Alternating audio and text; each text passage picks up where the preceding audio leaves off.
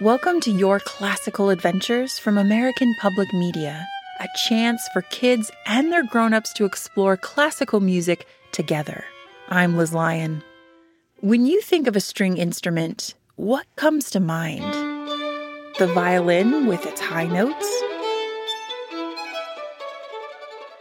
The cello with its low notes? Well, just like in a choir, where we have sopranos that sing high notes like a violin, and the bass section singing the lower notes like a cello or a bass, there are also string instruments like the altos or maybe the tenors that play the mid range notes. Today, we're specifically talking about the viola. Like the alto and tenor singers, the viola's warm, lower sound helps to balance out the higher sounds, like the violins, and the lower sounds, like the cello or the bass.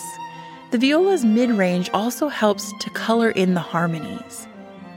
Violas are believed to have been developed from ancient bow and string instruments in Italy in the mid 1500s. There are two main versions of the viola there's the viola da gamba. Gamba is Italian for leg, and it's played while being supported by the musician's legs, like a cello.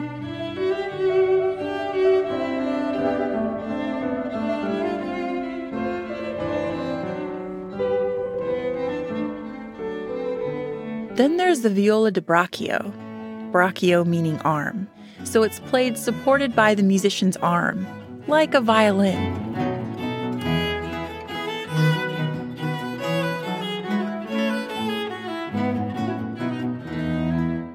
During the time that the viola was invented, instrument makers were experimenting with string instruments.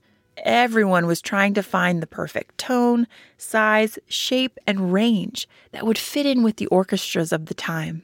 Eventually, an entire family of string voices were created that is almost as large and diverse as the human voice. Here's a piece written for the viola in the 1800s from composer Rebecca Clarke. It's called Viola Sonata.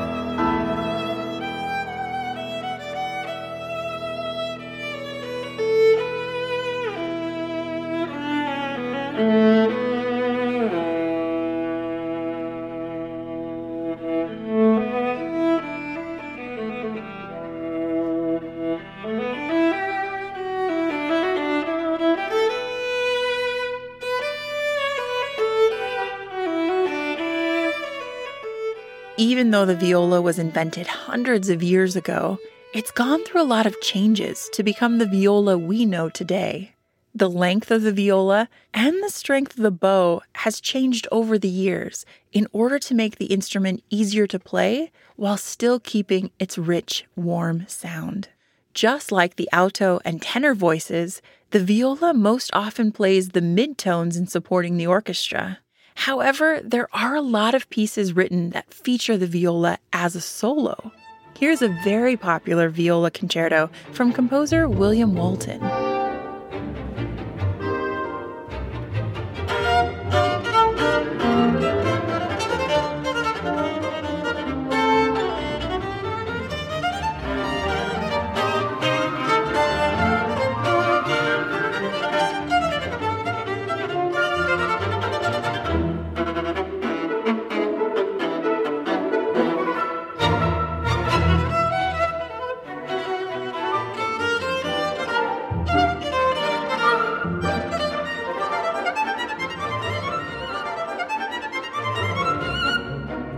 The viola plays an important role in the string section of the orchestra.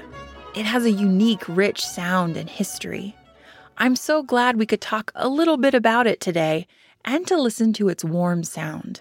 Thanks for listening to Your Classical Adventures from American Public Media, where every note sparks a new idea. I'm Liz Lyon with help from producer Melanie Renata.